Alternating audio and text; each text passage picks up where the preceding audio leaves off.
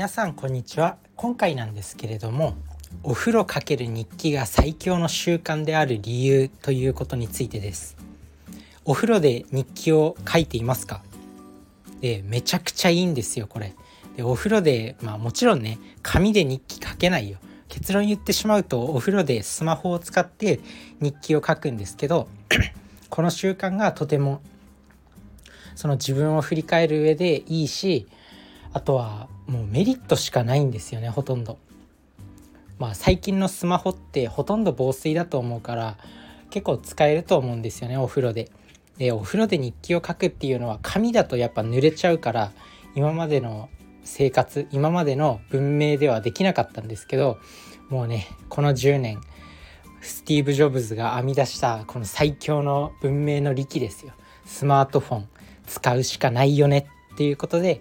まあ、スマホでお風呂で日記を書く習慣っていうのを自分は持っています。まあ、すでにねそういう習慣持ってる人も多いとは思うんですけどなんかお風呂の中でスマホいじるっていう習慣はある人多いと思うんですけどお風呂の中で日記を書くとめちゃくちゃいいんですよ。でこれ何でいいかっていうのを、まあ、ポイント3つあるんですけどまず1つ目がリラックス状態の時に日記を書けるっていうことですね。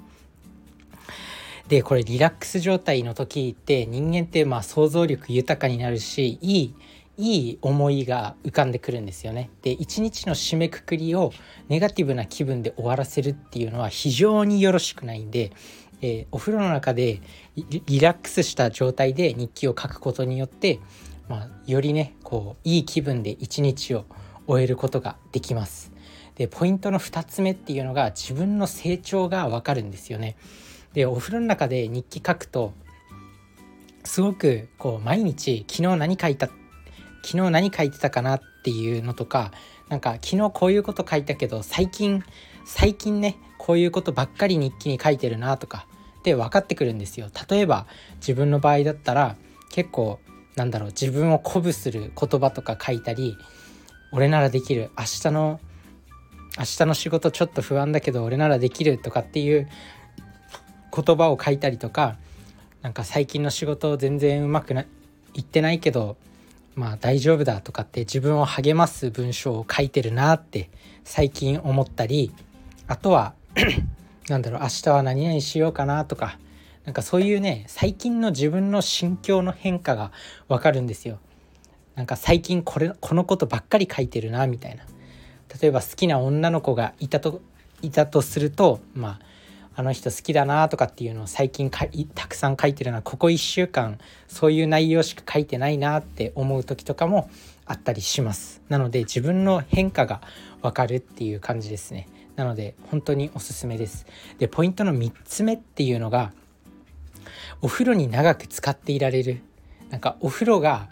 カラスの行水みたいに、まあ、一瞬で入って一瞬で上がる人っていないでしょうか。なんかすぐすぐこう温まってまあなんだろうな時間がもったいないからっつって、まあ、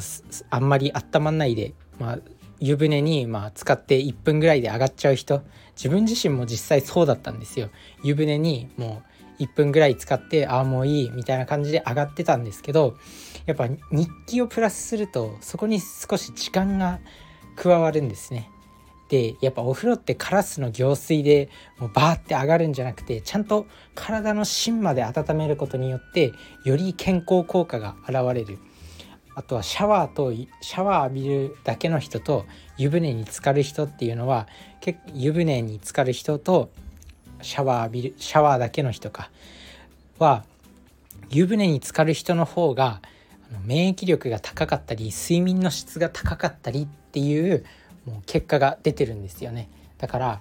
やっぱ湯船には結構長長めに、まあ、長く浸かりすぎるのも良くないんですけど、まあ、割と長めに使った方がいいんですよ。でカラスの行水みたいな感じですぐ上がっちゃうっていう人はこのお風呂の中でスマホで日記を書くことによって、まあ、自分のねお風呂の時間を少しでも湯船に浸かってる時間を少しでも長くすることができてとってもいいよっていうことです。なので、まあ、こんなにもねたくさんのメリットがあるお風呂かける日記是非今日から習慣にしてみてください。であとこれね習慣化もしやすいんですよ。イフゼンプランニングって言ってまあもう習慣化の本読んだことがある人はもう知ってる内容だと思います。イフゼンプランニング。もしこういう時にこうなったらこれをするみたいな。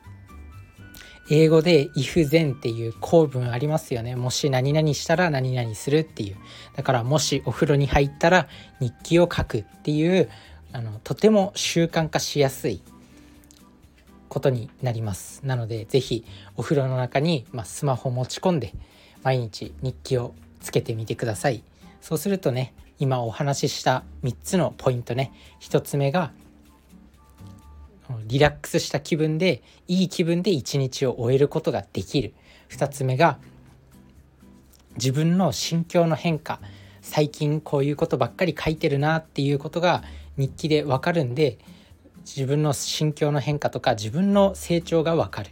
で3つ目っていうのがお風呂に長く使っていられる湯船に長く使って身体的な体の回復が望めるということです。是非やってみてください。あとはねスマホですごい日記のアプリってたくさんあるあるんですよ。めちゃくちゃたくさんある日記のアプリなんて。なので自分の好きなねアプリ是非使って、まあ、書くことによってよりねなんだろういい気分になるというかやっぱ自分のお気に入りのアプリ使うといいじゃないですかシンプルに、まあ、メモメモ帳のアプリとかなんか他にもなんだろういっぱいアプリってあると思うんですよ。カメラアプリだけでもいろんな種類あったりとかあとはメモアプリだけでもいろんな種類あったりとか